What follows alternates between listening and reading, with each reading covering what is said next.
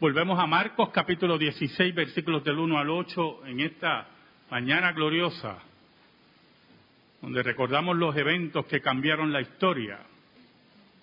Porque la tumba vacía es lo que marca el cambio de la historia. Muchos fundadores de religión han nacido. Todos los fundadores de religión han muerto y morirán.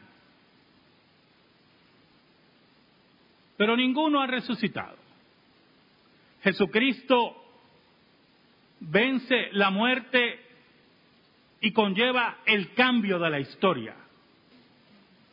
Ese joven judío de treinta y tres años, que hoy, dos mil años después, declaramos, recordamos y decimos que era Dios encarnado y que en un momento después de sufrir la muerte cruenta de la crucifixión, miles fueron crucificados. Tres días después, usando el conteo judío de los días, sale vivo de la tumba. Oramos. Gracias te damos, Señor. Qué privilegio, Señor, tan grande, tan increíble, que me siento humillado ante ti de proclamar que tú vives, que tú venciste la muerte. Señor, perdónanos.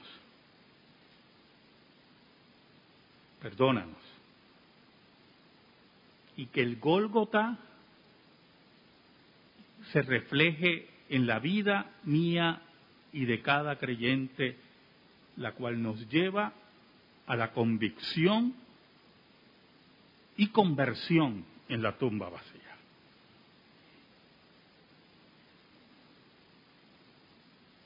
Ayúdanos en esta mañana.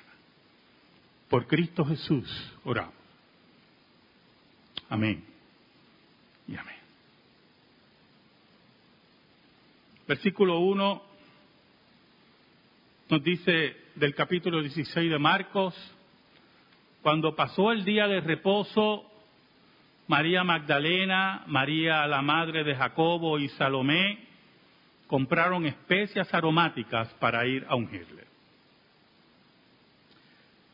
La actividad económica de Israel se detenía a las seis de la tarde del viernes y se reanudaba a las seis de la tarde del sábado. A las seis de la tarde del sábado terminaba el sabbat, el descanso, el día de reposo. Y estas mujeres ya tenían la resolución de salir inmediatamente a comprar las especias para terminar de ungir el cuerpo de Jesús. El sol había caído, ya el sabbat había terminado. En la mente de ellas, interesante, estaba la convicción que aquel que había sido su amigo, que aquel que había sido su maestro, que había sido tan increíble, que había destruido la muerte, mostrando varias resurrecciones, estaba muerto. Muerto. Y por lo tanto, la acción de estas mujeres no solamente era de completar que Cristo fuera embalsamado en la tradición judía, sino también mostrar en esos últimos momentos su cariño y su amor por Jesús. Por ese joven, como dije anteriormente, de treinta y tres años, que había impactado a Israel, que había impactado cientos de vidas, ese joven que había enseñado como dicen los evangelistas, no como los fariseos, sino con autoridad y con vida, que había prometido vida, que había prometido saciar la sed espiritual, que había hablado de él como el pan de vida, como el agua de vida, como la puerta de salida a pastos verdes. Ese joven yacía en una tumba fría para estas mujeres. Ellas estaban ansiosas de volver a ver a Jesús, de aunque estuviera muerto, de honrarle con un entierro digno. El versículo dos y tres nos dice lo siguiente: y muy de mañana, el primer día de la semana, vinieron al sepulcro ya salido el sol, pero decían entre sí, ¿quién nos removerá la piedra de la entrada del sepulcro? ¿Sabe, hermano? Cuando dice ahí muy de mañana, me hizo recordar mi niñez, algo que posiblemente algunos, muchos de ustedes experimentaron. Estas mujeres posiblemente no durmieron bien. Estaban desesperadas de llegar a la tumba. Es como nosotros, desesperados de ver la llegada de los Reyes Magos, y no dormíamos. Y nuestros padres, los padres velándonos, no quiero romper ilusiones aquí de nadie, y de los niños aquí reunidos, ya veo padres preocupados. Deje ver cómo construyo esto, cambio un poquito el sermón. Y los padres preocupados de que los hijos identifiquen al que no son. Oiga, pero uno no dormía. Yo dormía pocas horas. Mi madre estaba siempre atenta, y cuando oía la cama me decía, ¿a dónde vas? Y yo me quedaba callado, yo no le contestaba a mi madre, y me decía, no han llegado, y si te levantas no llegarán. Así era la desesperación, hermano. Así estaban esas mujeres. Pero yo me levantaba, no dormía por alegría, ellas no dormían por tristeza. Y nada impedía a esas mujeres ver de nuevo al Maestro. El versículo tres es una incógnita increíble. Pero decían entre sí, ¿quién nos removerá la piedra de la entrada del sepulcro? La piedra era algo enorme, pesada, que aunque regularmente era redonda y se podía mover, para tres mujeres no era fácil, y por eso ellas pensaban, ¿habrá alguien allí que nos ayude a remover la piedra? Pero eso no las detenía. Algo muy importante que debemos aprender de la resurrección de Cristo, de la vida del creyente, de la vida de cada uno de nosotros, que hemos decidido seguir al Maestro, que aunque el escollo esté ahí, nada nos va a detener. Porque tenemos la convicción de haber conocido a aquel que vive para siempre. Ellas, sabiendo que había un escollo enorme, nada las detenía para ungir al Maestro. En nuestra vida como creyentes, si tenemos la fe correcta, si nuestra fe está fundamentada en la roca eterna, si caminamos en santidad como Dios nos envía y nos manda, cuando tenemos que dirigirnos a la obra de Dios y sabemos los escollos que hay al frente, no nos detenemos, porque alguien va a mover esa piedra. El Señor va a mover esa piedra. un joven de treinta y tres años que decía ser Dios, yace en una tumba fría. El versículo cuatro dice, pero cuando miraron, vieron removida la piedra, que era muy grande, dice. Oiga, llegaron a enfrentarse al problema y ya Dios había resuelto el problema. Es la perseverancia, es la insistencia que yo tengo con ustedes como congregación de la importancia de la perseverancia. El que venciere, dice Cristo, se sentará conmigo en mi trono, como yo me he sentado con mi Padre en su trono. Fueron perseverantes, fueron mujeres fieles, y cuando llegaron ante el escollo, el mismo había sido removido.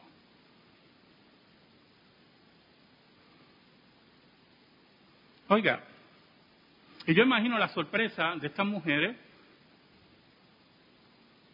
Uy, la piedra está removida. Y el versículo cinco dice, y cuando entraron en el sepulcro, o sea, ya la curiosidad era enorme. Ellas tenían una labor que hacer, pero había una curiosidad. Entran al sepulcro para saciar esa curiosidad, como también ungir al maestro. Posiblemente con temor que el cuerpo haya sido robado. Por eso uno de los evangelios nos habla que María Magdalena lloraba y le preguntaba al que ella creía que era el jardinero, le pregunta, Señor, si tú has robado, si tú has tomado el cuerpo de Jesús, del Maestro, dímelo. Entraron en el sepulcro, vieron a un joven sentado al lado derecho, cubierto de una larga ropa blanca, y se espantaron. Se asustaron. Tuvieron profundo miedo. Un joven muy diferente. Un joven que no se puede identificar con la población general de Israel. Un hombre con vestiduras blancas que posiblemente brillaba. Y ellas estaban asustadísimas. Por eso el versículo seis dice, mas él les dijo, no os asustéis. Buscáis a Jesús Nazareno, el que fue crucificado, ha resucitado, no está aquí. Mirad el lugar en donde le pusieron. Oiga, y el ángel de Dios identifica los sentimientos de estas mujeres. El miedo que tuvieron, el espanto que tuvieron. Todavía, posiblemente en las mentes de estas mujeres existían ciertas supersticiones, como existían en los apóstoles, cuando hablaban de espíritu, cuando vieron a Jesús caminar por el mar y decían, es un espíritu, es un fantasma. Posiblemente ellas tenían todavía esas supersticiones en sus mentes. Y el ángel tiene que aclararle, no tengan miedo. No nos asustemos, hermanos. No tengamos miedo, no tengamos miedo. Ahora, mire cómo dice el ángel. Buscáis a Jesús Nazareno, el que fue crucificado. Muy importante la aclaración del ángel, ¿oyó? Vienen a buscar a aquel que murió en cruenta cruz. Ese es el que ustedes buscan. El que derramó toda su sangre, el que experimentó un síncope cardíaco. Vienen a buscar al maestro. Vienen ustedes a ungir al maestro, al que ustedes todavía creen que está muerto. Todavía hay muchos cristianos que creen que Jesucristo está muerto, ¿yo? Y usted dirá, ¿cómo que creen? Bueno, con sus vidas.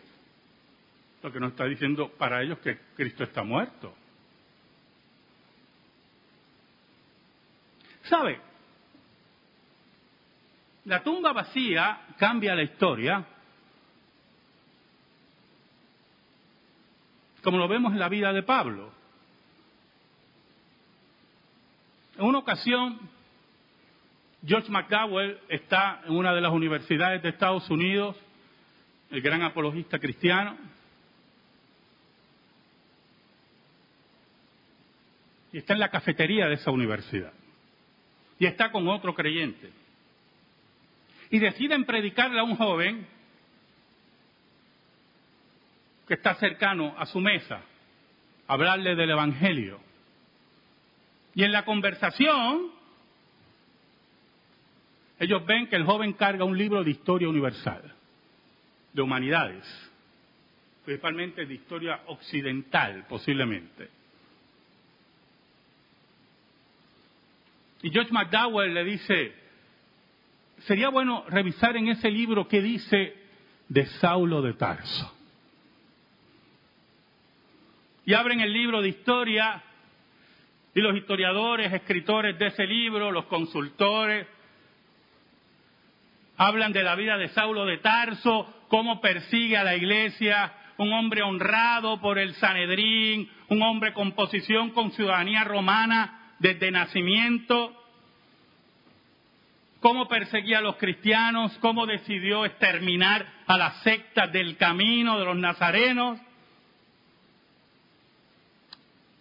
Y los autores después hablan de cómo Saulo de Tarso se convierte en el apóstol Pablo. Y los mismos autores en el libro dicen que no saben cómo ocurrió eso. ¿Cómo es posible que un hombre, con toda la fama, con todo el respaldo, con toda la ciudadanía romana y el prestigio y los idiomas, era un hombre culto, de momento decide convertirse en esclavo de Cristo y morir decapitado por Nerón, por amor a Cristo? En ese momento, Josh McDowell y los que estaban con él le presentan al joven y le dicen, lee aquí en el libro de los Hechos. Y le hablan y le dicen cómo Saulo de Tarso, en un momento en su vida, tuvo un encuentro con el Cristo resucitado. Y que la explicación que el libro de historia no puede dar está en el libro de historia de Lucas. Que el cambio que experimenta Saulo de Tarso y convertirse en el apóstol Pablo es que tuvo un encuentro con el Cristo vivo, de aquel que venció la muerte. En ese momento, como narra la anécdota, el joven le dice a sus evangelizadores, esta es la contestación. Definitivamente esta tiene que ser la contestación. Yo quiero conocer a ese Cristo vivo. Allí la tumba vacía marcó la vida de Pablo, marcó la vida de estas mujeres. Por eso dice, buscan a Jesús, el que fue crucificado, ha resucitado. No está aquí, mirad el lugar donde le pusieron. Y lo más seguro, el ángel señaló la emplanada dentro de la tumba donde Cristo fue puesto. Y sus vestiduras allí, como fue embalsamado, sus ligaduras totalmente vacías. Allí en ese momento, esas mujeres vieron la vida eterna en el Maestro. Ahora, el versículo siete nos habla del cuidado de Dios. Versículo siete dice, pero id, decid a sus discípulos y a Pedro, que él va delante de vosotros a Galilea, allí le veréis como os dijo. Interesante. Vayan, vayan ustedes y dígaselo a los discípulos. Vayan ustedes y díganlo a aquellos que corrieron y abandonaron al Maestro. Vayan y díganlo. Aquellos que no tuvieron el valor de quedarse al lado de Jesús, vayan y díganle a aquellos que volvieron a sus tareas. Pero aún más, díganle a Pedro, aquel que lo negó tres veces, aquel que lloró amargamente, aquel que juró que no lo conocía. Díganle a Pedro que Dios no se ha olvidado de él. Dígale a Pedro que aún después de la muerte y vencida esa muerte, Dios lo tiene presente. Dígale a Pedro, en pocas palabras, que Él no lo va a abandonar. Este es nuestro Dios. El Dios que posiblemente le damos las espaldas muchas veces, está ahí siempre buscándonos. Está como el buen pastor que busca la oveja perdida. Oiga. Pero añade, mire qué interesante, añade el ángel, que ya Jesús va adelante. Muévanse rápido, porque van a encontrarse con Jesús vivo.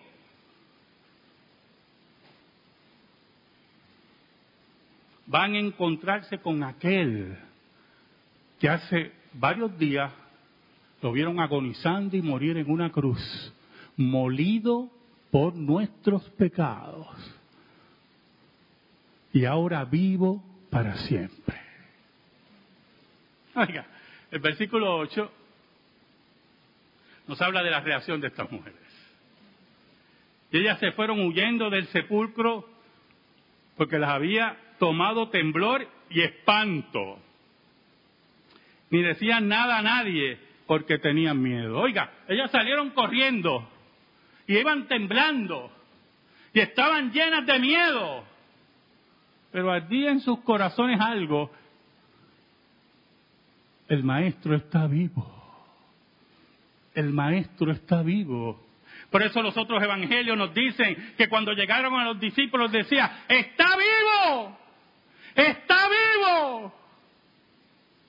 El espanto y el temor no las convirtió en mujeres cobardes. El espanto y el temor las convirtió en mujeres valientes, dispuestas a decir lo que sonaba como locura. Está vivo. Oiga, esa locura nos tiene aquí hoy.